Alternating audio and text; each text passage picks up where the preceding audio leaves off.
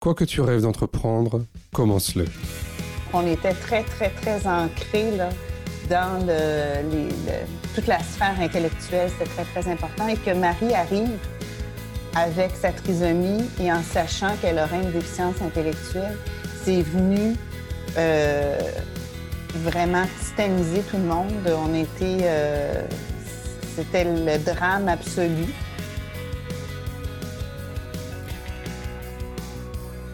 J'ai complètement oublié toutes ces idées qui me sont passées à une vitesse euh, incroyable. Et là, je me suis dit, je vais me concentrer sur cet amour-là pour cet enfant-là. Ah, mais en même temps, elle m'a appris tellement de choses, encore plus de choses que tous les professeurs d'université que j'ai pu côtoyer. Je suis François Bernard, directeur général du GAPAS, association accompagnant des enfants et des adultes en situation de handicap dans toute leur citoyenneté. Avec Handicap Histoire 2, je vous propose de rencontrer des personnes ayant fait de leur handicap une force.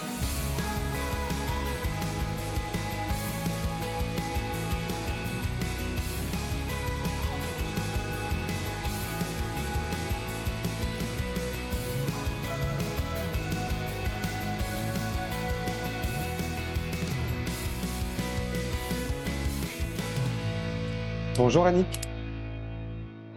Bonjour. Merci euh, de me recevoir euh, et puis d'échanger avec moi pour ce nouveau numéro de Handicap Histoire 2. Eh bien, écoute, euh, sans plus attendre, je te remercie de bien vouloir te présenter, nous dire qui tu es, ce que tu fais dans la vie. Puis, évidemment, on va parler de ton parcours et de toutes tes expériences.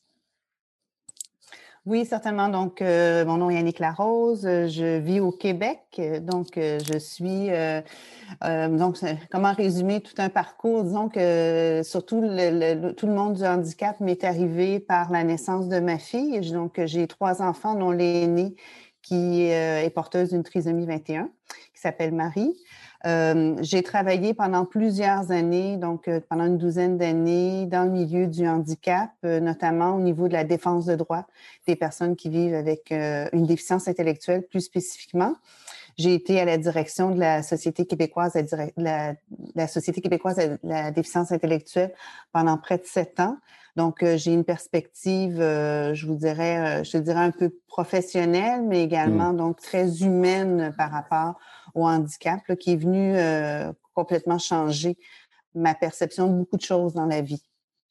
Tu disais, euh, Marie, euh, c'est ta... Comme formation. Comme formation, disons, si je peux me permettre, moi, je suis musicologue de formation et j'ai fait également des études en gestion. Donc, j'ai travaillé 20 ans en gestion culturelle avant de décider de m'impliquer dans le monde du handicap. Voilà, ça fait un peu le tour. Alors, tu disais, euh, Marie est ta fille aînée, hein, c'est ça? Elle a quel âge aujourd'hui? Aujourd'hui, Marie, elle a 26 ans. Oui, c'est mon aînée. J'ai eu deux autres enfants. J'ai un garçon qui a 23 ans et une fille euh, qui a 19 ans. Et comment ça s'est passé pour toi, euh, l'arrivée de, Marie, notamment sur l'annonce du handicap? comment ça t'a été fait et comment toi tu l'as vécu? Oui, certainement. Donc, Marie est née le jour de mes 29 ans donc en avril. 95 euh, et euh, donc elle est euh, c'est une grossesse tout à fait normale qui s'est fait de façon normale. Donc j'ai pas j'ai pas eu de test particulier et donc une heure après la naissance on nous a appris que Marie avait une trisomie 21 donc ça a été un, très difficile bon pour moi et mon conjoint c'est pas une nouvelle qu'on s'attendait du tout. Mmh. Quoi qu'on on, on avait déjà eu des discussions, mon conjoint et moi, avant euh, qu'est-ce qui pourrait arriver si on avait un enfant avec euh, un handicap? On avait déjà eu cette discussion-là préalablement. C'est un peu particulier parce que c'est euh, bon, plusieurs parents l'ont, mais pas c'est pas la majorité qui l'ont. On dirait que je sais pas, peut-être une intuition. Mmh. J'ai toujours toujours posé la question pourquoi on s'était questionné là-dessus. Mais on, donc c'est le médecin qui est venu nous aviser une heure après la naissance euh, une information qui, qui, est assez euh, importante aussi. Mon père, euh, mon père était pathologiste Et euh, il était un des fondateurs de l'hôpital où j'ai accouché, là, qui est à Laval, la Cité de la Santé de Laval, mmh. euh, qui est en banlieue de, de Montréal. Et, euh, et, il était là et euh, lui, il s'en est rendu compte quand Marie euh, est née. Il a eu des doutes et bon, il a quitté. Puis on, on nous a rapidement annoncé la nouvelle parce qu'on avait peur que l'information circule à l'intérieur de l'hôpital et puis que la rumeur parte un peu rapidement, puis que mon père la prenne un peu comme ça. Hmm. Et ce qui est un peu particulier, c'est que c'est le pathologiste qui fait, qui, qui étudie le, le, le cariotype et qui donne le diagnostic. Donc, c'est mon père qui a vu le cariotype de, Marie.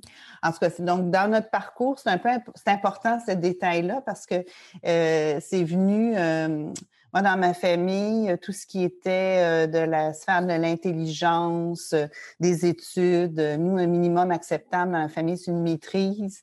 Donc, mmh. mon conjoint a fait un doctorat. Donc, on était très, très, très ancrés là, dans le, toute la sphère intellectuelle, c'est très, très important, et que Marie arrive avec sa trisomie et en sachant qu'elle aurait une déficience intellectuelle, c'est venu euh, vraiment titaniser tout le monde. On était, euh, c'était le drame absolu parce que ça venait toucher la sphère qui était tellement importante pour nous et qui est importante pour moi également mais j'ai dû rapidement m'adapter et puis prendre complètement d'autres chemins et euh, un, chemin que je ne m'étais pas attendu du tout à, prendre et puis à, me dire, euh, ben cet enfant-là, je ne peux pas me projeter autant. Ben, c'est pas une Annick 2, mmh. c'est une Marie qui a ses particularités et comment je vais faire pour l'accompagner? Moi, je connaissais pas grand-chose à la trisomie, ne serait-ce que ce qu'on on a vu ce qu'on voyait ou euh, l'image un peu du trisomique qui se berce euh, dans une institution.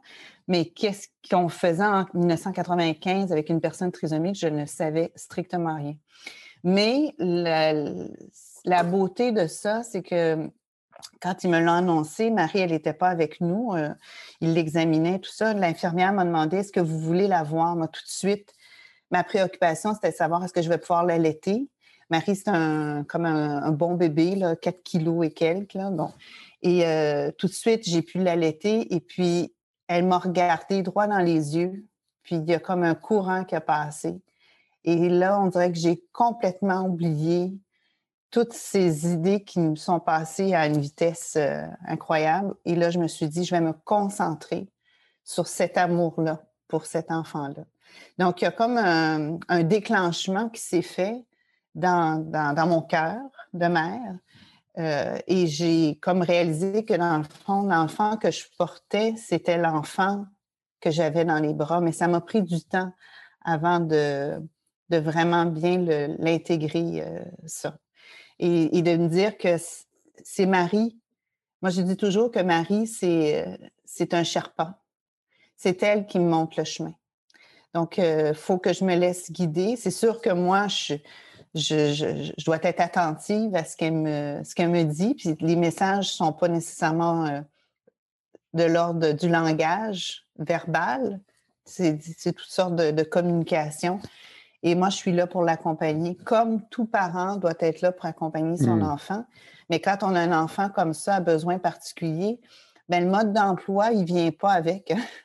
Et on ne peut pas trop se fier sur ce que les autres euh, nous disent et je me suis rendu compte en ayant deux autres enfants après, qui sont complètement différents aussi, mais qui sont standards en termes de nombre de chromosomes, bien, eux non plus, ils n'arrivent pas avec un mode d'emploi.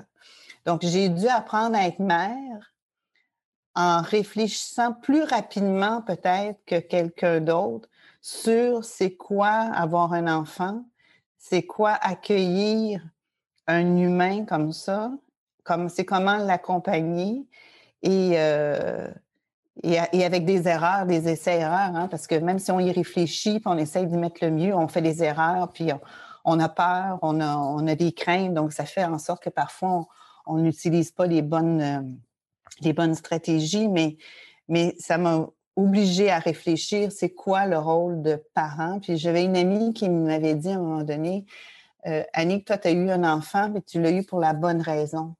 Je ne pouvais pas me projeter nécessairement. Je ne peux pas dire, ah ben Marie, elle va être pharmacienne, médecin, ainsi de suite elle va être une humaine, on va essayer de la rendre la plus heureuse possible jusqu'où elle va se rendre, mais en même temps, elle m'a appris tellement de choses, encore plus de choses que tous les professeurs d'université que j'ai pu côtoyer. Donc, euh, moi, je, lui suis très redevable de, tous ces apprentissages-là qu'elle m'a fait au, au, fil des ans et elle continue également de, le faire. Donc, c'est un peu le contexte dans lequel euh, Marie est née. Qu'est-ce que tu dirais de ce qu'elle t'a appris le plus? Qu'est-ce qu'elle a révélé chez toi? Ce qu'elle m'a appris le plus, euh, c'est que c'est c'est pas uniquement l'intelligence, c'est pas nécessairement de, uniquement de, de, comprendre un problème mathématique ou de réciter du ronsard ou d'être capable de citer une, une, euh, une expression latine ou euh, c'est pas, ce n'est pas que ça. Il y a comme une forme euh, de compréhension de l'instant présent. Et, et elle m'oblige à. Moi, je suis quelqu'un qui parle beaucoup. J'aime ça parler. J'aime ça un peu, surtout quand je suis, si je suis nerveuse ou si j'ai des peurs, ainsi de suite, je m'exprime beaucoup. Et elle, elle me force à revenir. Et on peut être de, des grands moments sans se parler, Marie et moi, mais j'ai l'impression que je communique quand même avec elle ou, ça peut être avec des tout petits mots. Ou ça, parce que Marie, elle a une dyspraxie sévère, donc elle a beaucoup de difficultés à s'exprimer. Donc, euh, mais elle a toutes sortes d'autres façons pour, euh, pour s'exprimer. Je dirais que c'est peut-être ça le plus, euh, le plus fondamental, ce que elle me, elle me force à revenir et à me ralentir également. L'image que je donne un peu euh, souvent, c'est on est tous sur une autoroute, surtout euh, bon aujourd'hui, bon avec la pandémie, ça nous a obligés à nous ralentir, mais on est sur une autoroute, on est rapide, faut aller, euh, la vie va vite. Mais elle, l'autoroute, ça lui convient pas. On est sur une route de campagne, il y a de la petite roche, puis parfois on accroche des roches. Mais si on prend la peine de lever la tête et de regarder, la vue est magnifique. C'est juste parce qu'on est habitué, de se regarder les pieds et de regarder juste les roches. Mais euh, si on prend la peine de regarder à l'horizon, il y a beaucoup plus de choses qu'on peut s'imaginer. Donc, euh, de découvrir aussi le potentiel de Marie, qui n'est euh, pas flamboyant parce qu'il il est plus caché, mais de, de, de, réaliser, ah mon Dieu, elle a fait ces liens-là, ah mon Dieu, elle a saisi ça, ah mon Dieu, elle, elle, me perçoit, elle sait exactement, nous, on est assez euh, symbiotique, donc euh, elle perçoit comment je me sens, et ainsi de suite. Euh, ça, je trouve que c'est une grande force qu'elle a. C'est un maître du temps présent, Marie. Et, et là, est-ce qu'elle vit encore avec vous? Est-ce qu'elle a, parce qu'elle a sa vie d'adulte? Comment ça fonctionne pour elle? Oui. Euh, bon, c'est sûr que la pandémie est venue un peu chambouler nos plans. Euh, donc, c'est sûr qu'avant la pandémie, euh, oui, elle est encore à la maison. C'est notre aînée.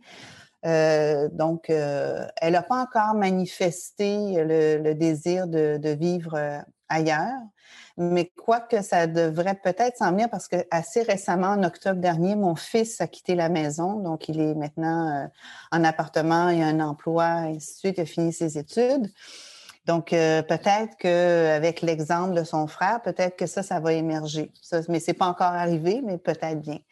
Euh, pour l'instant, il est encore avec nous. avant la pandémie, elle avait des activités cinq jours, donc elle avait l'éducation aux adultes c'est très difficile en ce moment. C'est pas simple au Québec, hein, tout ce qui est, euh, euh, on appelle nous le socio-professionnel. Hein. Donc, après l'école, les, les, jeunes sont scolarisés jusqu'à l'âge de 21 ans. Et après 21 ans, ben, c'est un peu la galère pour les parents. Et euh, ben, on n'a pas, on n'y échappe pas. Nous aussi, ça a été difficile. on avait quand même des activités cinq jours pour elle, mais je me rendais compte euh, que c'était un peu serré, que ça lui demandait beaucoup, surtout que, bon, elle prenait le transport, euh, ce qu'on appelle le transport adapté, c'est un transport euh, conçu, là, organisé pour les personnes soit handicapées ou qui ont une mobilité plus difficile. Donc, euh, il venait la chercher très, très tôt. En tout cas, bref, euh, on est en réflexion pour voir, euh, pour alléger peut-être un peu son horaire, mais avec la contrainte que moi et mon conjoint, on, travaillait à temps, temps plein. Donc, c'est toujours, c'est un passage difficile souvent pour les familles cette, période-là. Et euh, donc, pour l'instant, elle, avait, elle a recommencé certaines activités, mais à, raison de trois jours semaine. Là, on est un peu en suspens, on ne sait pas trop qu'est-ce qui va se passer avec, euh, avec la situation pandémique qu'on vit en ce moment. Mais euh, disons que l'objectif, c'est de qu'elle continue justement et de voir, d'explorer des possibles pour éventuellement un travail et que ça soit qu'on monte. Nous, mon conjoint, on essaie toujours de continuer à travailler pour monter toujours un petit peu la, barre. Et, euh, mais le, réseau en ce moment, c'est très difficile d'avoir euh, des mmh. services et d'avoir euh, le champ des possibles est assez restreint hein, pour les personnes qui ont une déficience intellectuelle. Et il s'est beaucoup rétréci des dernières années au Québec, malheureusement, à cause de plusieurs décisions politiques et beaucoup qui le milieu, le réseau est très centré vers tout ce qui est médical. On dirait qu'on a reculé un peu. Et puis, tout ce qui est la sphère sociale m'a été délaissé. Hmm. Et euh, moi, on m'a dit euh, carrément, l'éducatrice, euh, Madame Larose, vous devriez le trouver vous-même, l'emploi pour votre fille. Donc, c'est ce que je vais faire quand les conditions vont être favorables pour essayer de trouver justement pour parce que comme vous et moi, comme n'importe qui, euh, Marie, si elle n'est pas stimulée, si elle est sous-utilisée, ben c'est sûr qu'elle perd de la motivation. Donc, hmm. euh, c'est de trouver le fin équilibre entre la stimulation et en même temps ne pas non plus pousser trop pour la décourager et puis euh, altérer l'estime qu'elle a d'elle-même. Donc, hmm. Alors, c'est ça. Fait que pour l'instant, mais on a des projets éventuellement, euh, on aimerait beaucoup qu'elle puisse, il faut y penser, hein, qu'elle puisse aller vivre euh, ailleurs. C'est sûr que Marie, à cause de sa dyspraxie euh, verbale sévère, elle a des, belles forces, mais la communication, c'est tellement important. Hmm. on a développé toutes sortes de façons autres qu'elle puisse communiquer, mais il faut être conscient que c'est un, comment je pourrais dire, c'est une, embûche assez importante pour arriver à avoir une vie plus autonome. Hmm. Donc, il va falloir trouver quelque chose euh, quand même qui la, qui la stimule, mais qui ne la mette pas en danger non plus. Donc, euh, c'est pas simple pour les parents hmm. d'envoyer son, son, oisillon en dehors du nid quand il est moins bien équipé, disons ça comme ça. Hmm. Et est-ce que vous avez aussi imaginé euh, l'avenir à 20 ans, 30 ans, peut-être quand vous, vous ne serez aussi plus là. Euh, euh, est-ce que ça, c'est des choses, je suppose que c'est des questions que vous êtes peut-être ah déjà posées C'est sûr qu'on se les pose. C'est sûr qu'on se les pose. quand, les, quand, elle était plus jeune, je, me, je les repoussais, cette question-là. Je me disais, ah, on n'est pas rendu là, on n'est pas rendu là. Mais oui, c'est omniprésent. on a commencé à en discuter aussi avec mes deux autres enfants. Euh, pour voir. Euh, bon, ça, je me suis. J'ai même pas eu besoin de poser la question. Ils me l'ont dit d'emblée que jamais ils laisseraient tomber leur sœur. Ça, c'est. Euh, vous sentez, j'ai un peu d'émotion dans, la gorge. Hein. C'est vraiment, c'est toujours ça qui est le plus difficile pour n'importe quel parent, hein, mmh. pour avoir travaillé plusieurs années, rencontré plein de parents. C'est la, la, partie la plus difficile parce mmh. qu'on se dit toujours qui va s'occuper mieux que, que, que nous-mêmes ou, euh, ou va, répondre bien. aux besoins. Euh.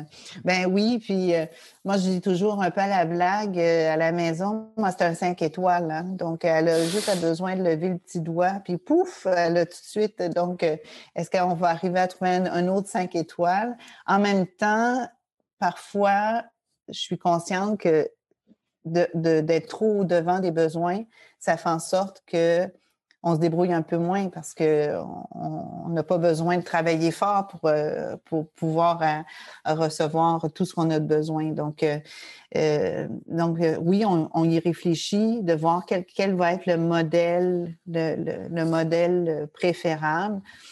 Une chose est certaine, c'est sûr que Marie, euh, en appartement, toute seule dans son appartement, elle a tendance beaucoup à s'isoler parce que c'est difficile pour elle de communiquer.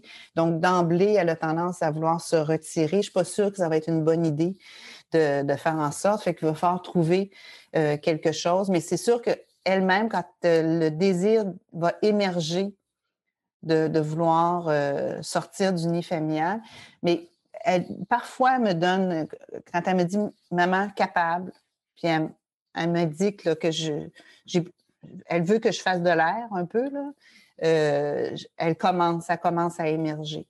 Mais ce que je lisais un peu, puis avec l'expérience, c'est au début de la trentaine, ça s'exprime plus souvent chez les personnes trisomiques qui ont besoin de, prendre l'air et puis que papa, maman soient moins euh, sur leur dos. Hmm. Je pourrais très bien comprendre. En tout cas, j'entends que ce n'est pas un sujet tabou euh, pour toi et puis pour ta famille. Ce qui est plutôt bien, c'est que les ben, choses se parlent. Oui, il faut. Oui, c'est difficile, mais il faut s'en, faut s'en parler. Mmh. C'est pas, non, c'est pas du tout tabou parce que je pense qu'il faut être réaliste. On vieillit, hein, mon conjoint et moi, on vieillit. Un jour, euh, je voudrais bien que ça arrive pas, mais un jour, on, on, va décéder, euh, c'est, certain. Et puis aussi, c'est toute la, notion de proche aidance, euh, j'avais des discussions avec une collègue à, ce sujet-là. Moi, tant que, tant que Marie a eu, jusqu'à l'âge de 21 ans, moi, je me considérais comme sa mère. Je, n'adhérais pas du tout à me dire que j'étais une proche aidante. Pour moi, j'étais sa mère, je faisais ce qu'une mère, bon, peut-être parfois un peu plus qu'un autre enfant sur certains points. Mais depuis euh, qu'elle a 21 ans, depuis que ben, qu'elle a moins de possibilités, d'activités, ainsi de suite, là, tranquillement, et surtout euh, dans les derniers mois, c'est là que j'ai senti vraiment le, rôle de prochain aidant qui vient s'ajouter au rôle de, mère. Euh, c'est sûr que moi, mes, amis qui ont mon âge, qui ont des enfants de 26 ans, ben, ils font pas la même chose avec les enfants sont partis, euh, ils, peuvent vivre leur, leur vie de, de quinquagénaire euh, avec des enfants qui, qui, volent de leurs propres ailes. Moi, il faut toujours que je pense, ma oh, Marie est à la maison, il euh, faut pas que je, faut que je rentre plus tôt, ainsi de suite. Alors, c'est sûr que ça, la préoccupation, ces préoccupations-là qui sont plus de l'ordre quand les enfants sont jeunes, ben, ça, perdure. Euh, et, l'inquiétude de savoir qu'est-ce qui va arriver quand je ne serai pas là, mais ça, c'est vraiment plus de l'ordre de la prochaine danse que mmh. l'ordre d'avoir des enfants avec un parcours euh, plus, euh, plus, plus standard, plus régulier, disons. Mmh. Peut-être pour revenir un peu sur le parcours de Marie, comment ça s'est passé pour vous son parcours scolaire, son entrée à l'école? Est-ce que ça a été facile? Est-ce que vous avez rencontré des difficultés? Est-ce que tu peux nous partager votre, la réalité qui a été la vôtre à l'époque? Oui, tout à fait. Marie, elle a été intégrée à la garderie, ce que vous appelez les crèches, donc avant la scolarisation. Euh, donc ça, ça, a été une expérience formidable. Puis il faut, euh, ça a été vraiment une occasion d'apprendre plein de choses en côtoyant d'autres enfants, des enfants réguliers. C'était vraiment, c'était un groupe d'enfants réguliers avec. Euh, puis elle a pu également se faire des amis de quartier. Donc ça, c'était vraiment intéressant. Donc, de vraiment être connue dans la communauté. Ensuite, on, elle a été intégrée à l'école régulière de quartier donc, elle a fait, euh, on était à l'époque, on demeurait à, Montréal même, et on a fait, elle a fait la, maternelle première année, deuxième année euh, à cette école-là. Et ensuite, on a déménagé en banlieue où, euh, parce que l'intégration ou l'inclusion en classe régulière, c'est encore beaucoup, euh, ça tient beaucoup aux gens qui sont en place encore. Même si les lois l'indiquent, même si veut, veut pas, l'équipe école, la hmm. direction, ça fait toute une différence. Donc, euh, on a, la maison euh, était rendue trop petite, il fallait qu'on déménage. On a eu un troisième enfant, donc on a décidé d'aller s'installer. Et avant même de faire l'offre sur la maison, puis d'acheter la maison, je me suis assurée que le quartier dans lequel on était, l'école, était ouvert, ouverte à l'intégration. J'avais eu des contacts un peu pour connaître les directions. Donc, on s'est assuré, puis ça a été un parcours au primaire fantastique. Donc, de l'âge de, de 5, elle est rentrée à 6 ans, on a entendu une année, de 6 ans jusqu'à l'âge de 12 ans, à tout ce, parcours-là. Euh, c'est sûr qu'on était toujours un peu inquiet quand il y avait un changement de direction ou le professeur changeait d'année en année. Mais au final, ça a été vraiment, elle a appris à lire, à écrire euh, plus tard que les autres enfants, mais quand même. Elle, sait lire, elle sait écrire. Ça, c'est formidable du fait mmh qu'elle a des difficultés à s'exprimer parce que moi, je lui donne un papier et un crayon et elle peut écrire quand elle a besoin. Et euh, c'est ça. Nous, on aurait voulu poursuivre après ça euh, l'autre étape, euh, l'école secondaire, ce qu'on appelle au Québec. Mmh mais là, on a senti vraiment des chapes de plomb se fermer. Et la commission scolaire, qui, qui est l'organisation de, des, services euh, à l'école euh, à ce niveau-là, a vraiment mis des, euh, des, bâtons dans les roues. Et finalement, est allée en milieu spécialisé. C'était une école régulière, mais avec des classes spécialisées, où elle était là jusqu'à l'âge de 21, ans. Donc, somme toute, ça s'est bien passé. Moi, ma déception, c'était que au niveau du milieu spécialisé, je trouvais qu'on poussait plus tout ce qui était de nature académique comme tel. Donc, mmh. continuer l'apprentissage de la lecture, de l'écriture, euh, un peu de notion de mathématiques. Euh, on, est, on arrivait vite à apprendre bon, l'autonomie fonctionnelle. Euh, donc, apprendre à faire son lit, à trier son linge pâle, son linge foncé pour faire la lessive moi, j'étais totalement en désaccord avec ça. Je trouvais que c'était pas nécessairement le rôle de l'école et je suis encore comme ça. Je, suis assez sévère sur les programmes spécialisés parce que je trouve que rapidement, on, cherche un dénominateur commun qui est pas très élevé. Et, euh, mmh. euh, et, je, peux comprendre que tous les enfants n'ont pas accès aux mêmes apprentissages, sauf qu'on en laisse beaucoup derrière, puis on, en stimule moins. Puis, mm, et je trouve que l'apprentissage de l'écriture et de la lecture, c'est extraordinaire pour l'autonomie je veux dire, c'est quelqu'un qui, qui, sait lire un nom de rue, euh, qui peut euh, faire, euh, faire chauffer sa soupe sur le poêle, savoir que le numéro 1, c'est plus petit que le numéro 10. Je veux dire, il y a des, des choses tellement mmh évidentes, mais on dirait que pour le, le milieu scolaire, on prend une autre voie et je trouve ça, je trouve ça dommage. On devrait le, développer, mais pas uniquement. Alors, je, donc, j'ai eu à, j'ai suppléé quand même passablement pendant toutes ces années-là pour qu'elle puisse continuer. Puis Marie, elle, souhaitait vouloir poursuivre un peu. Elle me le demandait. Elle arrivait avec son sac d'école, elle voulait avoir des devoirs, des leçons. Mais on était dans un autre euh, parcours où, on leur apprend plus euh, des, tâches euh, répétitives, ainsi de suite. Alors, donc, donc, son parcours a, somme toute, bien été. Euh, mais disons que c'est peut-être un peu ma déception mmh. de, me rendre compte qu'au niveau, euh, c'est comme si on ne croyait pas beaucoup au potentiel éducatif de ces personnes-là. Et ça, je trouve ça regrettable parce que je reste convaincue euh, que, qu'il, y a, quelque chose de, de plus intéressantes à apprendre et qu'on n'apprend pas, comme n'importe qui, on n'apprend pas juste des choses utiles à l'école. Mmh mais euh, on apprend à apprendre aussi. Et euh, par exemple, je ne sais pas, toutes les notions de, géographie, euh, justement, avec elle, on voyageait, puis je lui montrais sur une map monde, voilà, on est au Québec, la France, on s'en va en France. À Paris, elle savait exactement les monuments et tout. Mmh. Bon, ça peut, ça peut être reproduit au Québec, la géographie du Québec. Je ne sais pas, il y avait des notions que je trouve importante. Et on me disait, Madame Larose, euh, mais c'est pas au niveau de son autonomie. Oui, mais d'apprendre tout, par exemple, tous les, tout ce qui est artistique, euh, c'est la même chose. C'est sûr que moi, je, je, suis musicologue, donc tout ce qui. Marie, elle savait reconnaître un violon, une flûte, une clarinette à l'orchestre. Bon, vous me direz que c'est pas, pas utile dans la vie de tous les jours, mais mais ça, ça fait travailler euh, toutes sortes de sphères. Alors, mais je l'ai fait beaucoup par moi-même. Je me suis beaucoup amusée par moi-même euh, à, le faire.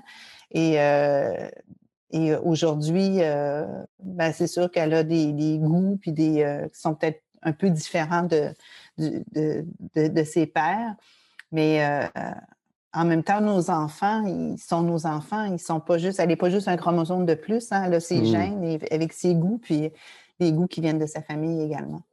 Alors, euh, voilà. Mais, donc, quand ça s'est terminé à 21 ans, ben, on en a beaucoup parlé, en tout cas au Québec, dans les médias, l'espèce de gouffre qui se passe pour les parents où là, il n'y a, plus rien. Mais euh, c'est un fait. Il n'y a vraiment plus beaucoup de possibilités, malheureusement. Mmh. Et c'est encore le cas aujourd'hui, le, fait d'être orienté vers euh, des écoles spécialisées après, après 12 ans? Ou est-ce que c'est quelque chose que toi, tu as vécu à l'époque et qui n'existe plus aujourd'hui ou moins? Ah, ça existe encore, ça existe encore, oui, oui, parce qu'il n'y a pas beaucoup de choses qui se développent après l'école. C'est que mmh. le, ce qu'on appelle, nous, au Québec, le socio-professionnel. Donc, c'est des activités euh, qui peuvent se ressembler à, des, euh, à du travail, mais plus comme des ateliers là, avec euh, du mmh. travail qui est plus répétitif moi, ce que je déplore un peu, c'est qu'il n'y a pas nécessairement beaucoup de d'apprentissage. Surtout, il y a des, des, gens qui sont plus éloignés du milieu du travail.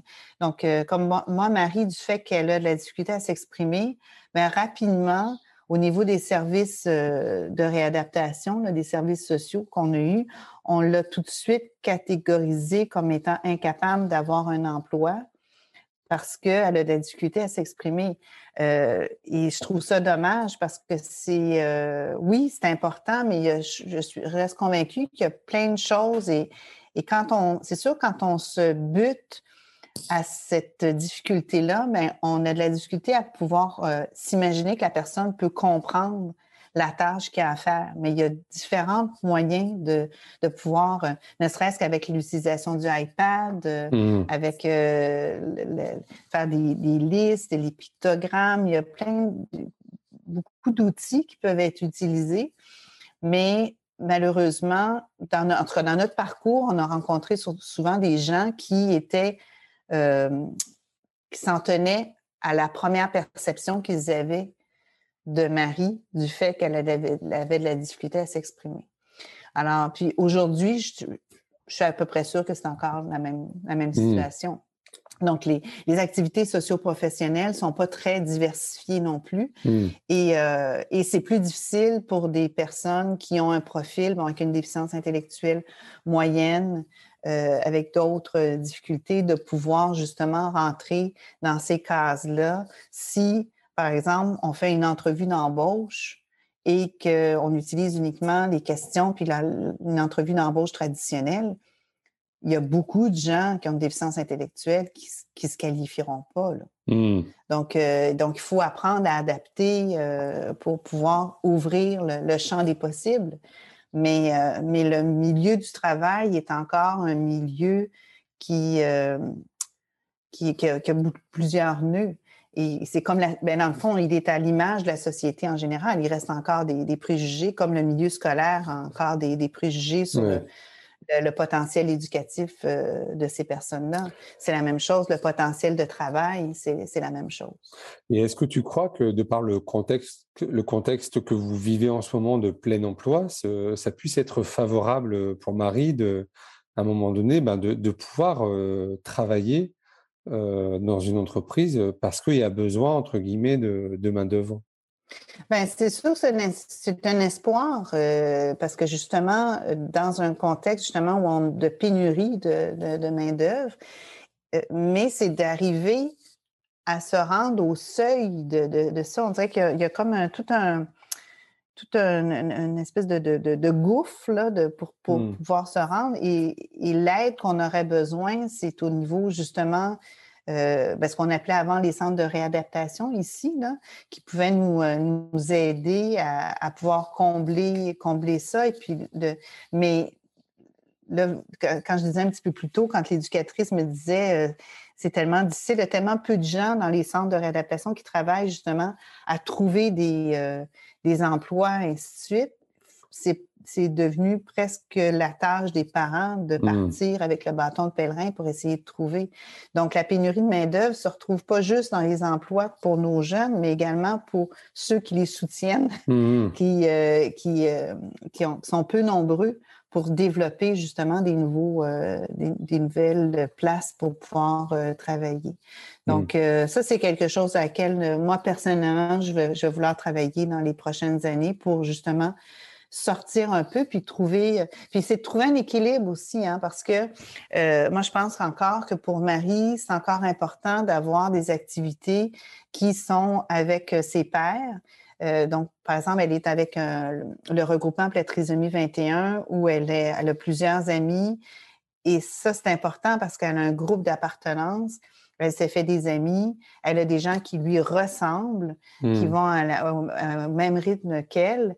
Donc, pour briser la solitude, c'est important parce que juste d'avoir euh, l'intégration euh, comme telle en milieu régulier où là, il y a peu de contacts ou, peu d'amitié qui se développe, bien là, elle peut vivre beaucoup d'isolement. Puis euh, ça, on, l'a vu, l'isolement, l'effet délétère de l'isolement, surtout avec la pandémie, on l'a vu, euh, on l'a vu grandement, puis c'est quelque chose qu'il faut tenter d'éviter.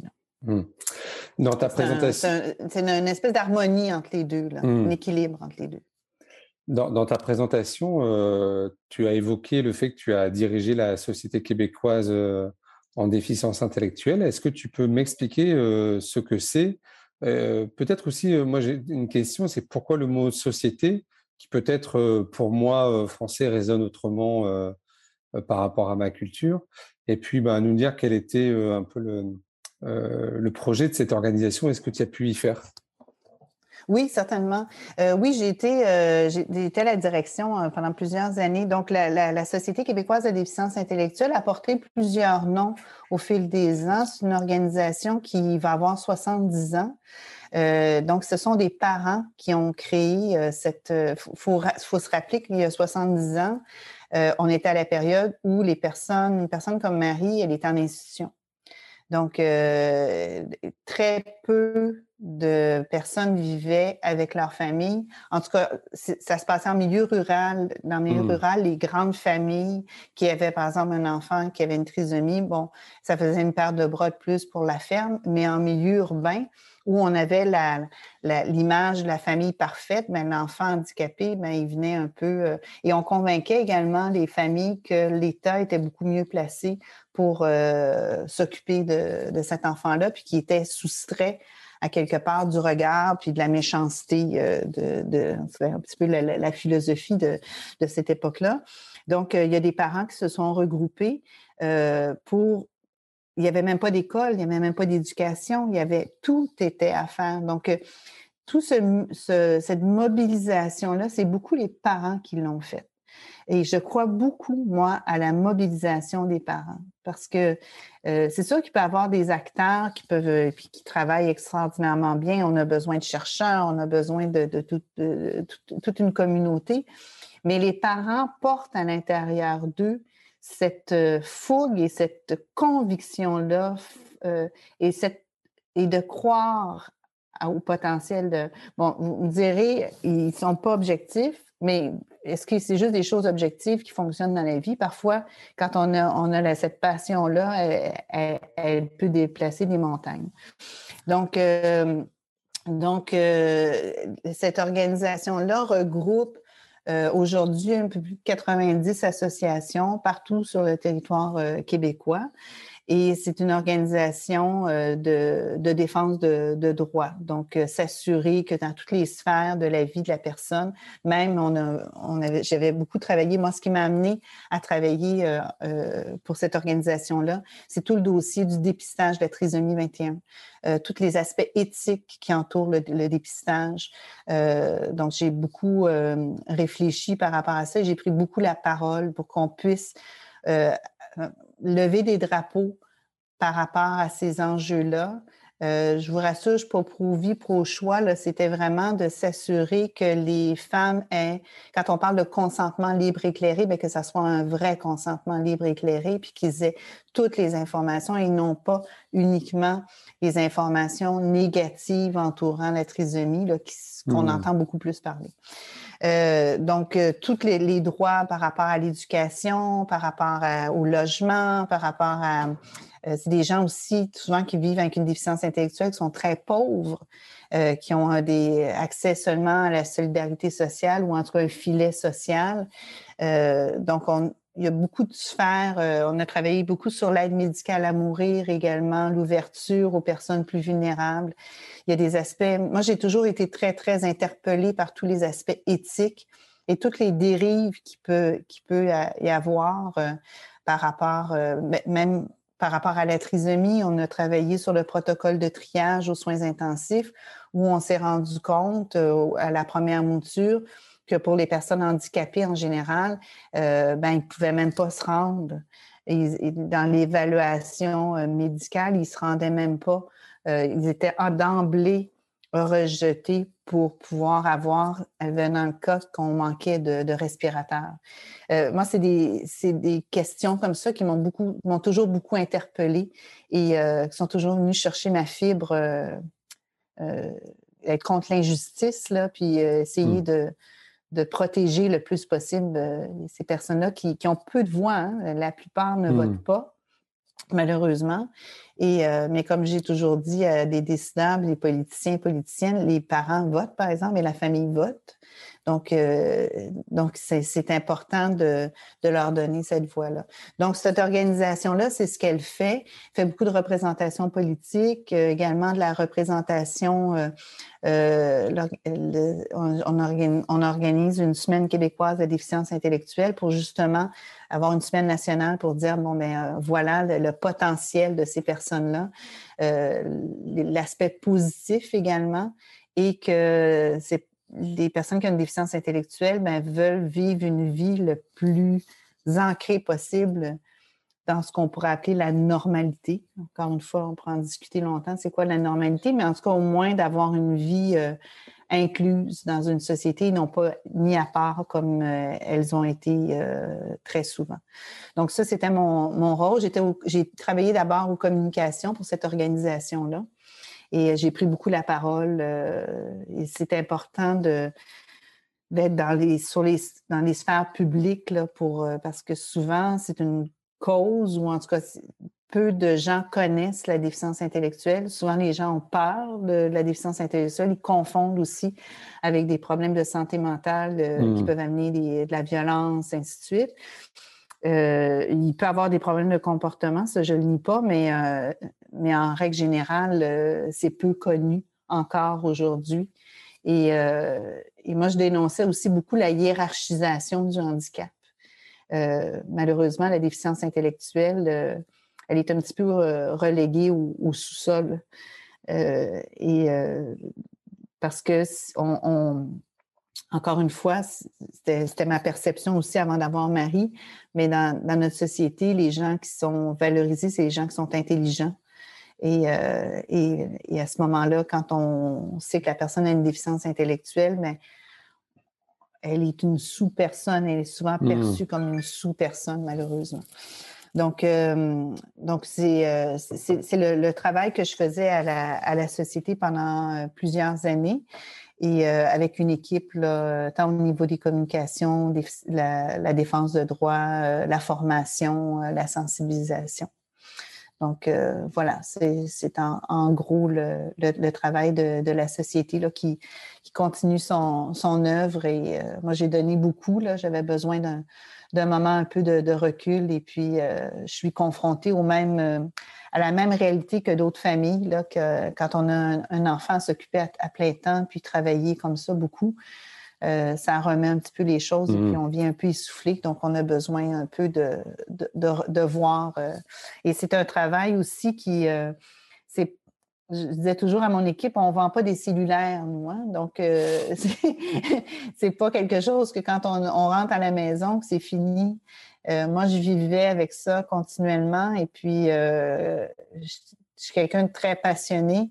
Et j'ai senti à un moment donné que c'était beaucoup c'était beaucoup, beaucoup et j'étais toujours, toujours là-dedans. J'avais besoin d'un pas de recul, mmh. tant au niveau de, la, de mes interventions, euh, au niveau politique, ainsi de suite, que j'avais besoin de, de, revenir un peu et de, de, de me reposer. Euh, pas, juste de repos, mais vraiment de me déposer mmh. plus pour, euh, pour, pour la suite. Parce que quand on est proche aidant comme ça, il faut se garder un peu de, des énergies pour, pour après, parce que quand on les passe uniquement au, travail, euh, il n'en reste plus pour la famille. Est-ce que euh, la société québécoise, c'est un peu comme le mouvement Une APEI en France? C'est un peu comme ça, effectivement, où ça fédère, euh, ça fédère. Euh, oui, ça peut, ça pourrait euh, être un pendant, parce qu'au niveau du Canada, parce qu'on fait encore partie du Canada, au niveau du Canada, il y a, il y a Inclusion Canada qui, qui regroupe justement dans toutes les provinces canadiennes des euh, l'équivalent des sociétés québécoises. Là. Donc, et, la, et, la, raison pour laquelle je, euh, tu m'as posé la question, le mot société, pourquoi euh, on avait utilisé, parce qu'on a changé de nom. moi, quand je suis arrivée à cette organisation-là, ça s'appelait l'Association du Québec pour l'intégration sociale. À l'époque, ça, c'est le nom qui date des années 80 on, disait intégration sociale, ça résonnait beaucoup pour le, monde du handicap, mais aujourd'hui, intégration sociale, c'est utilisé beaucoup en, immigration, euh, donc on ne comprenait pas nécessairement. À cette époque-là, les gens avaient décidé de miser sur la mission et non pas sur le diagnostic. C'est sûr que quand on a ajouté déficience intellectuelle, là, ça confirme qu'on travaille en déficience intellectuelle, mais c'est beaucoup plus facile quand on se présente. Les gens savent exactement cette organisation-là travaille en déficience intellectuelle. En intégration euh, sociale, ça prenait toujours cinq minutes pour expliquer ce que l'organisation faisait. Et le mot société, c'était pour englober plus largement et, euh, et de pas nécessairement utiliser le terme fédération qui, qui au Québec est plus relié à quelque chose de plus syndical c'était plus euh, l'utilisation euh, de, de, sociétés qui mmh. est plus mobilisatrice. En tout cas, c'était l'idée. Euh, c'est depuis 2017 que le, le, nom a changé. On ne va pas ouvrir le débat sur le Québec et, le Québec et le Canada. ah oui, ah oui, oui, oh non, ça va être trop long, ça. ça va être trop long, oui. je ne m'aventurerai pas là-dedans. mais, mais, quelquefois, pour en discuter avec, avec des collègues québécois, c'est quand même un sujet assez passionnant de, aussi de, de, parler de ça, puis aussi de comprendre l'histoire du Québec. Mais bon, c'est un, un, autre sujet. Euh, tu as dit quelque chose qui, moi, m'intéresse aussi. Tu as dit euh, il faut se garder des moments euh, pour de l'énergie. comment tu fais, toi, justement, pour te ressourcer et retrouver de l'énergie? Ça, c'est une excellente question parce que c'est là-dessus que je travaille. Oh, c'est là-dessus que je travaille en ce moment. J'ai oublié de préciser qu'il fallait éteindre le téléphone, je t'en prie. Oui, je m'excuse, je m'excuse infiniment. Tu vas pouvoir couper? Donc, continue. Euh, euh, c'est une bonne question euh, pour comment, comment, comment trouver des moments de répit, de, respiration, ainsi de suite. Je, me concentre beaucoup sur les choses qui me passionnent. Donc, moi, c'est sûr que j'aime beaucoup, je suis musicienne à la base, donc euh, de recommencer à faire un peu de musique, euh, de recommencer à, fréquenter, euh, quand ça va être possible, des milieux d'art également, des lectures. Donc ça, c'est sûr que moi, tout ce qui est artistique, c'est vraiment ce qui, ce qui m'aide le plus à pouvoir me, nourrir. Et essayer de décrocher un peu et ne pas juste penser à, à, toute la sphère du handicap ou, comme on disait tantôt, qu'est-ce qui va arriver quand je serai plus là. Donc, c'est des questions qui peuvent vraiment venir un peu. C'est important d'y penser, mais pas continuellement. Donc, ça, je, fais ça comme le plus possible et beaucoup le contact avec la nature aussi. Mmh. on a la chance d'avoir une maison à la campagne, donc je suis beaucoup, beaucoup euh, faire des grandes marches dans la forêt avec les chiens. Euh, donc, le contact avec la nature. Pour moi, c'est les deux sphères, les arts et la nature. Euh, c'est sûr les amis, là, mais là, les derniers mois, on n'a pas beaucoup vu. Mais, mmh. mais les, ces deux aspects-là pour venir nourrir, c'est important d'avoir comme cette dimension-là également spirituelle. Mmh. Euh, puis quand je dis spirituelle, c'est pas nécessairement religieuse, là, mmh avec euh, parfois des, des, connotations qui peuvent être un petit peu plus rigides, là, ou, euh, mais vraiment une nourriture pour l'âme, dans le fond, mmh. parce que c'est, c'est, veut, veut pas, quand on est confronté ou, ou que dans notre vie, on, on arrive à, on a certaines formes, cette difficulté-là qui nous arrive, en tout cas, en même temps, un cadeau parce que Marie, euh, c'est pas juste une difficulté, c'est un cadeau, mais qu'il faut quand même travailler un peu pour ne mmh. euh, euh, pas en rester à la première impression. Et donc, je pense que ça demande peut-être un petit peu plus. Puis aussi, Marie, quand elle avait deux ans, Marie, elle a fait une leucémie. Donc, elle a été très malade. Elle a été six mois en traitement de chimio. Euh, on a eu très peur pour elle. Euh, donc, c'est sûr que ça, c'est venu gruger aussi euh, hmm. beaucoup d'énergie. Et après ça, on a eu deux autres enfants. Donc, on a, on a eu une vie quand même assez occupée. Et j'ai pas pris beaucoup de temps pour justement. Pour moi, c'était pas important à une époque, ça, de me hmm. préserver du temps et tout ça. Mais je me suis rendu compte que si c'est un, un témoignage qui peut aider d'autres parents qui sont mmh. plus jeunes, de ne pas attendre trop tard pour commencer à avoir cette habitude-là, mmh. d'intégrer dans sa vie là, des moments de, pour, pour soi. Mais ça, je ne suis pas très bonne pour ça, j'avoue. Je n'ai pas beaucoup de conseils à donner là-dessus. Mais euh, tu, tu, as parlé aussi de tes deux autres enfants. Euh, euh, je suppose que la question vous est venue de savoir est-ce que, vous, est que vous vouliez avoir d'autres enfants après l'arrivée de Marie? Comment vous avez Gérez-vous cette mmh. question-là? Comment vous y avez réfléchi et quelle réponse vous avez apportée? Ah oui. Quand, quand Marie est née, moi, j'avais, j'ai toujours voulu être mère. Aussi longtemps, aussi loin que je me rappelle, je voulais être mère. Et quand j'ai eu Marie, pour moi, on passe à travers tout. C'est vraiment comme les mêmes étapes qu'un deuil. Hein. Donc, mmh. il y a eu un moment de colère et me dire pourquoi moi, pourquoi euh, euh, je fais tout bien, euh, j'avais suivi tout comme il faut, ainsi de suite. Et, je me suis dit non, moi c'est fini, j'aurais plus d'autres enfants. mais et, après ça, elle était malade. Et là, j'ai vraiment eu peur de la perdre.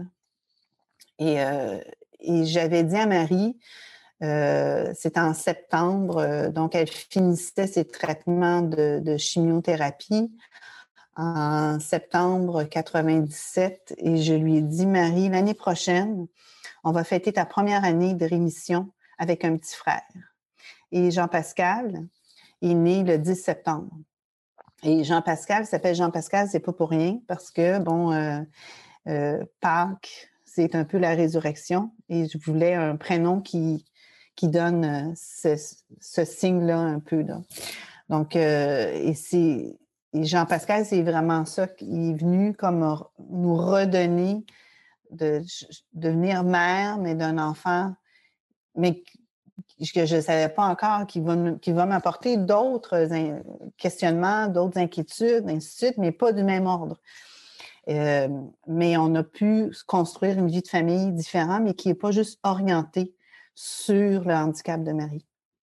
Et, euh, et pour moi, c'est important de, que Marie, elle ait un contact avec un frère, puis après ça est arrivée euh, sa sœur, et, euh, et qu'elle puisse avoir, qu'elle soit pas juste une enfant handicapée avec ses deux parents qui la surveillent hmm. à, la loupe pour savoir si ça va tomber malade, si ça, ça, progresse bien, et ainsi de suite. Mais du coup, je suppose que sur ta deuxième et troisième grossesse et même aux accouchements, tu as dû repenser à ce que tu avais ah, vécu. Ah, totalement, totalement, c'est sûr. C'est sûr. Oui, oui, Jean-Pascal, on a fait une amyosynthèse. Mmh. Euh, ça a été difficile à prendre la décision parce que la myosynthèse, il y a quand même des risques euh, de perte fétale. Et, euh, et c'était un pensée-y bien, puis on voulait pas. il a fallu aussi beaucoup discuter, mon conjoint et moi, parce que moi, je tenais plus à savoir, à m'assurer de cet aspect-là. Mais quand on a un enfant besoin particulier ou qu'il nous arrive quelque chose comme ça, on perd notre invulnérabilité. Là on, là, on se met à se dire, il peut nous arriver n'importe quoi. Puis moi, je me rappelle, j'avais dit au médecin, moi, c'est pas la trisomie que j'ai peur, c'est tous les autres, toutes les autres maladies. Les bibliothèques euh, médicales sont pleines de, problèmes. Donc, tout peut arriver. Alors, euh, il me disait, on va les laisser dans les bibliothèques, ces problèmes-là, puis concentre-toi. Donc, c'est, en quelque sorte, avoir un enfant, c'est un peu un acte de foi. Mais là, je, dois avouer qu'on a dû en avoir un, plus grand acte de foi. Euh, parce que on disait bon ben c'est Marie c'est une trisomie libre c'est act of God c'est une c'est une c'est arrivé comme ça euh, on ne sait pas trop pourquoi. Euh, est-ce que ça peut arriver une deuxième fois? Bon en tout cas toujours est-il qu'on en a beaucoup discuté mon conjoint et moi. On a fait j'ai fait une amyosynthèse. Finalement on a su que tout, allait bien pour lui en tout cas au niveau de la trisomie. Mais c'est certain, quand il est né, j'ai rapidement eu hâte qu'il soit examiné pour s'assurer que tout était correct. Et Mathilde, euh, on a fait le marqueur sérique, là. ça n'existait pas dans le temps de Jean-Pascal, mais hmm. seulement un test de statistique. Et euh, finalement, on n'a pas fait d'amyosynthèse. On a pris, euh, c'était une chance sur 634. On s'est dit, on, on la prend, cette chance-là. Mais quand, quand Mathilde est, est, née, la première question que j'ai posée, c'est est-ce qu'elle est trisomique? Hmm. C'est la première question. C'est sûr. Ça ne nous lâche pas, c'est certain. Euh, mais, euh, mais je suis contente d'avoir eu le courage de faire deux autres enfants après. Puis, euh, mais les deux autres enfants, ils nous ont amené d'autres choses aussi. C'est donc, souvent, les gens me disent Mon Dieu, tu es courageuse, quel mère courage, euh, tout ça. Mais par bout, c'est beaucoup plus facile avec Marie qu'avec un ado euh, quand il avait 17 ans. puis... Mais ça, je ne le savais pas au départ. Euh, on, arrive tout doucement à la fin de, l'entretien. J'ai encore évidemment plein de questions. de quoi tu es, le plus fier dans ce que tu as pu faire au sein de la société québécoise? Qu'est-ce que tu as réussi à faire bouger? Est-ce que tu as réussi, quel projet peut-être tu as réussi vraiment à mettre en avant? De quoi tu es vraiment le plus fier, la plus fière? Oui. ce, que je suis le, ce que je suis le plus fière dans tout mon engagement par rapport à la société ou par rapport à mon engagement général depuis mmh. que je, travaille, parce que je me suis engagée même avant d'avoir un emploi comme tel. c'est ma prise de position par rapport au dépistage euh, une anecdote. Euh, j'allais dans un congrès, euh, c'est le Canadian Down Syndrome, qui est le, congrès de, la trisomie au niveau canadien, qui avait un congrès à Montréal. Et je suis assise à une table, il y a un petit bébé, une petite fille trisomique qui est avec sa maman. Et puis, je me mets à lui parler. Et la maman me dit, elle me connaît. Donc, euh, elle me dit, Madame Larose, elle dit, euh, je, dois vous, euh, vous remercier pour tout ce que vous avez fait parce que je vous ai écouté et j'ai décidé de garder mon bébé parce que j'avais confiance, parce que vous, vous m'aviez vous avez parlé de Marie. Et elle, j'ai travaillé avec elle par après. C'est Stéphanie qui euh, elle-même est avocate et qui avait décidé de faire une interruption de grossesse, puis qui par hasard est tombée sur une émission que, que j'avais fait, sur des textes que j'avais écrits, et euh, elle a pris, elle a, changé d'idée et elle a décidé de garder euh, Lily Rose. Et aujourd'hui, euh, elle m'en remercie. Elle, est très, très reconnaissante. Donc, c'est sûr que c'est pas un projet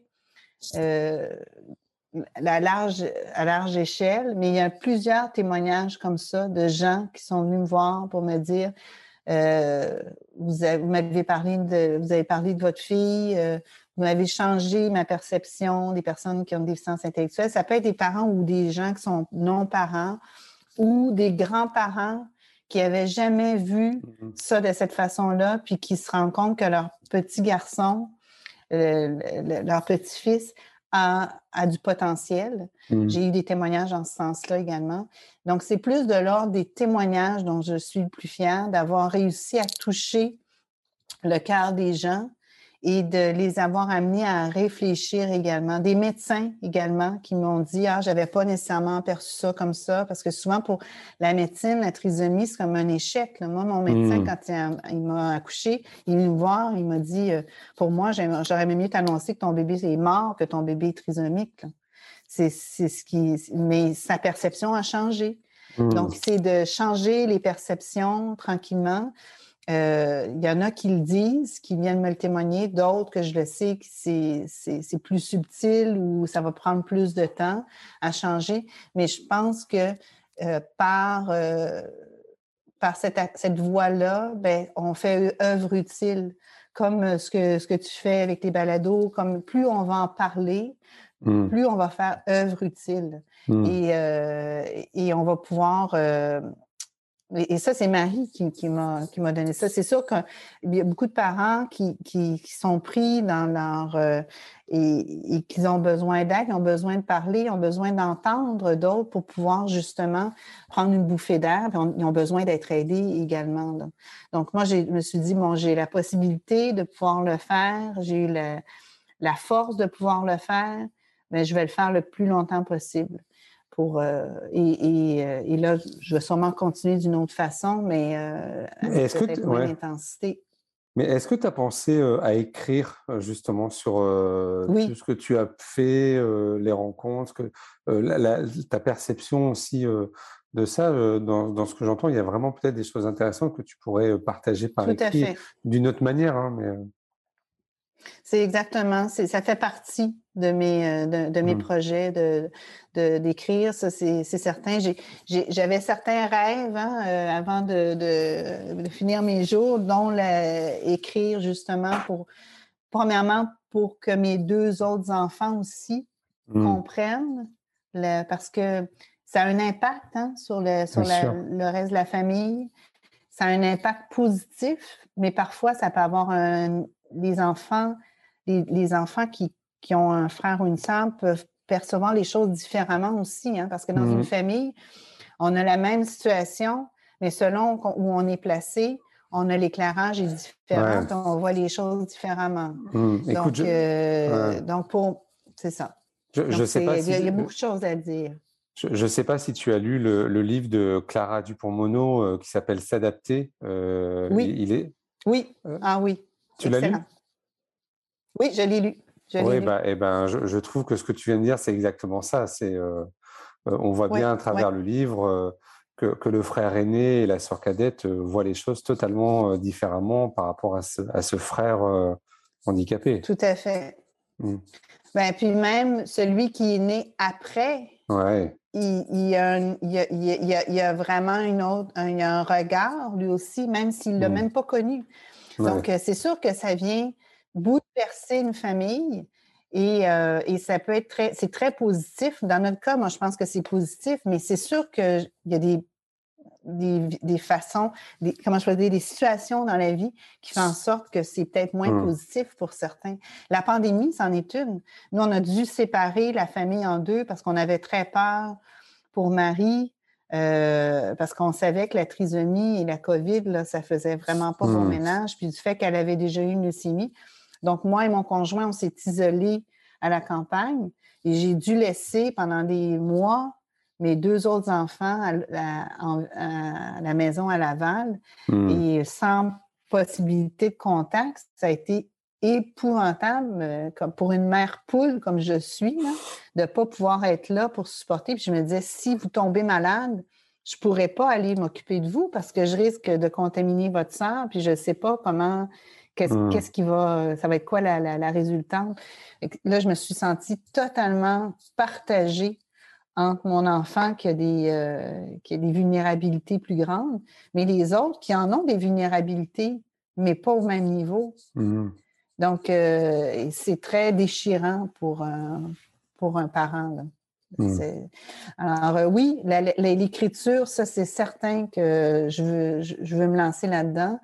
Euh, comme disais tantôt, c'est pour ça que je suis un peu en jachère. le, terrain est comme un peu pour reprendre des, forces, mais c'est certain que j'aimerais beaucoup pouvoir le faire, ne serait-ce que pour mettre de l'ordre un peu et, et de, pouvoir euh, léguer. Puis si, encore une fois, ça peut aider euh, des gens, euh, tant mieux. Moi, c'est toujours dans cette perspective-là que j'ai hmm. voulu le faire, de, dire, mais ce que j'ai appris, mais si ça peut être utile à d'autres. Hmm.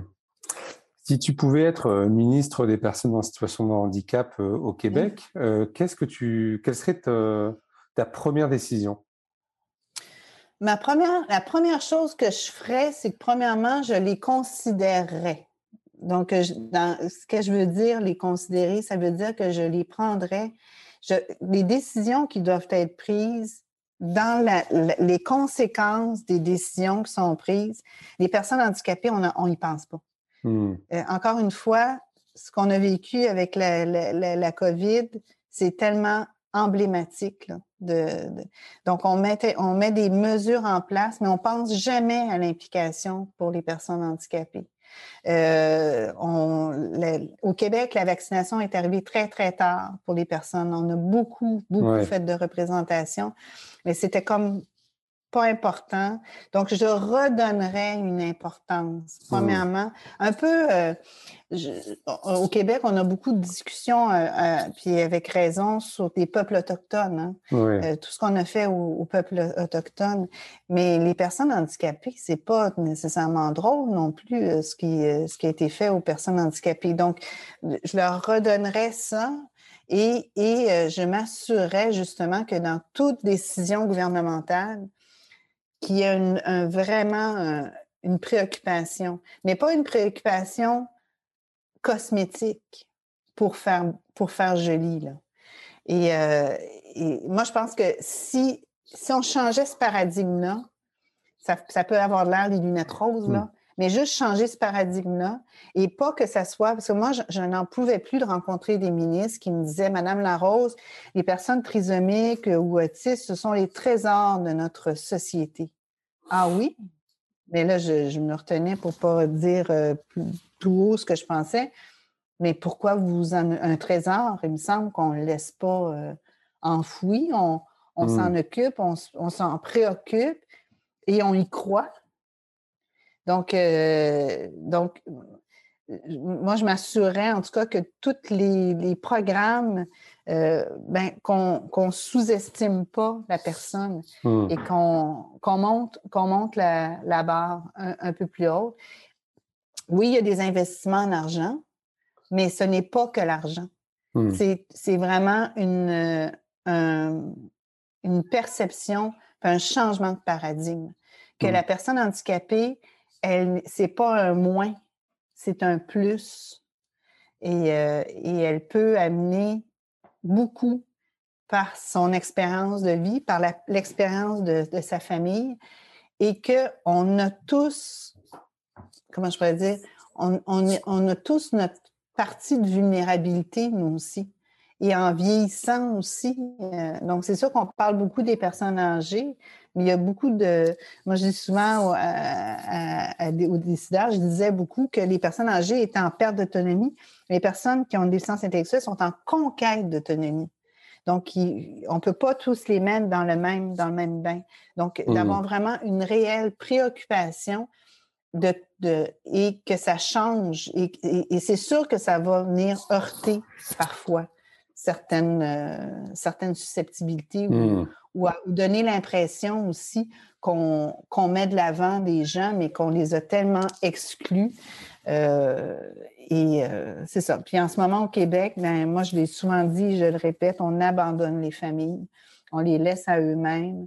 Et, je comprends qu'il y a beaucoup de, besoins, mais encore une fois, on dirait que la personne handicapée, la personne qui a une déficience intellectuelle, c'est toujours celle, tout le monde passe devant pour pouvoir, dans, la jarre à biscuits, là, tout le monde se sert avant les personnes qui ont une déficience intellectuelle.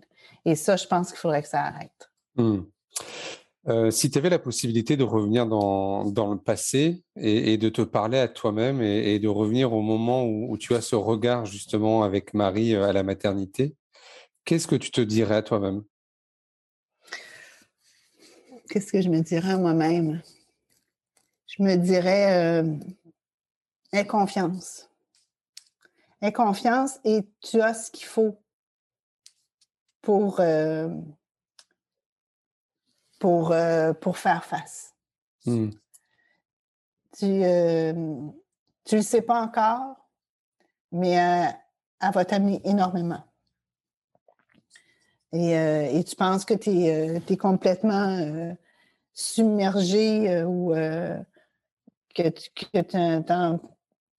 n'arriveras pas à redevenir heureuse. Mais tu vas l'être. Je ne sais pas si tu te rappelles d'une vidéo qui avait été faite, euh, c'est européen ça, où, il y a une personne trisomique qui disait à une future maman qui, attend un bébé trisomique, tu verras un jour, euh, chère, euh, future maman, c'est des, personnes trisomiques qui parlent. Je ne sais pas si tu te rappelles de cette vidéo-là, c'était magnifique. Et à un moment donné, il y a quelqu'un, et tu seras heureuse. Tu vas, tu vas redevenir heureuse. Là, tu es dans le noir total mais euh, je te dirais, euh, moi, ce que, la période où j'ai trouvé encore ça plus difficile qu'encore que la trisomie, c'est quand elle était malade. Là, mmh. j'ai eu peur qu'elle soit, qu'elle y passe. Et puis, euh, mmh. c'est pas, c'est pas une tasse de thé, hein, les, traitements de chimio, ainsi de suite. Et, et de voir ces enfants-là malades, on les a côtoyés, ainsi de suite. C'est, c'est très, très difficile. Puis c'est difficile de, de comprendre pourquoi. J'ai l'impression que, le sort euh, s'acharne, quoi. Ah, totalement, totalement. Pour moi, ça en était trop, là. Euh, je, me suis dit, euh, non, non, non, là, je me rappelle, le, médecin nous avait dit, ah, vous avez dû apprendre beaucoup. Je dis, oui, oui, ben, moi, occupez-vous de la leucémie, là. Moi, je m'occupe de la trisomie, OK? Puis, puis oui, j'ai appris beaucoup, mais là, je laisse ça aux autres. OK? J'en ai suffisamment appris.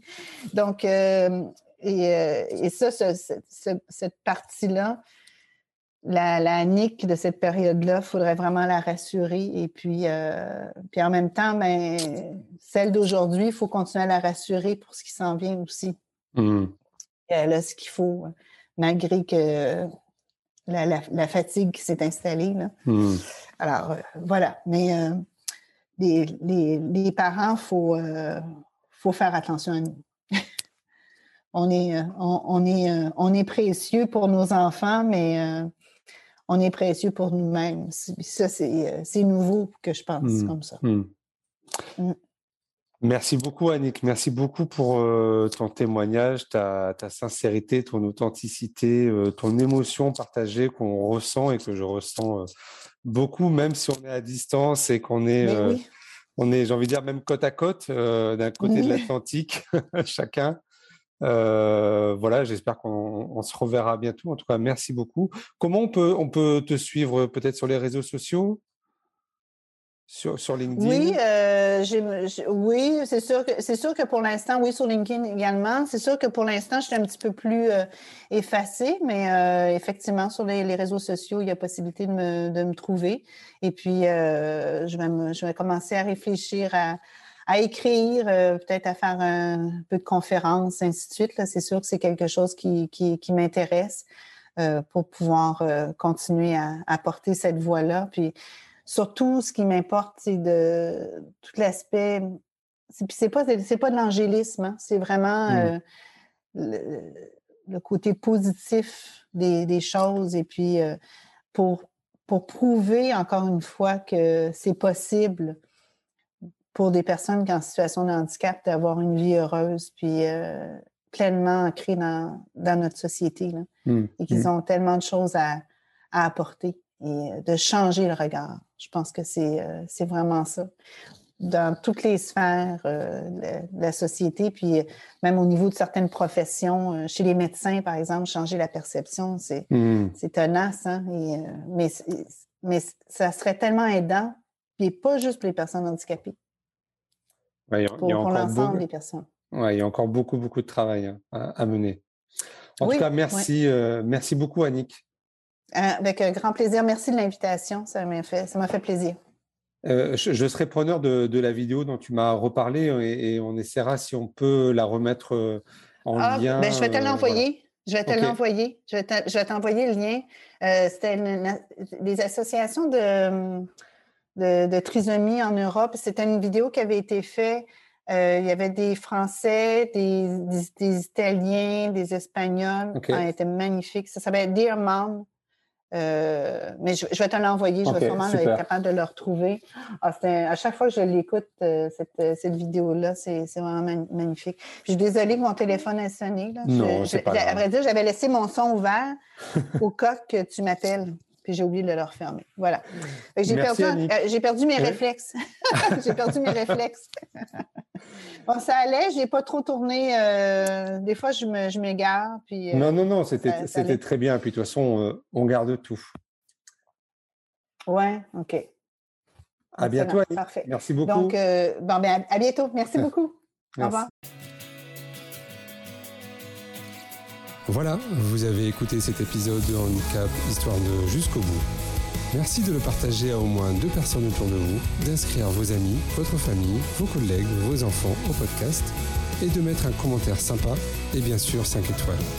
Vous pouvez me retrouver sur tous les réseaux sociaux en tapant Handicap Histoire 2. Je suis François Bernard et comme disait Goethe, quoi que tu rêves d'entreprendre, commence-le. L'audace a du génie, du pouvoir, de la magie.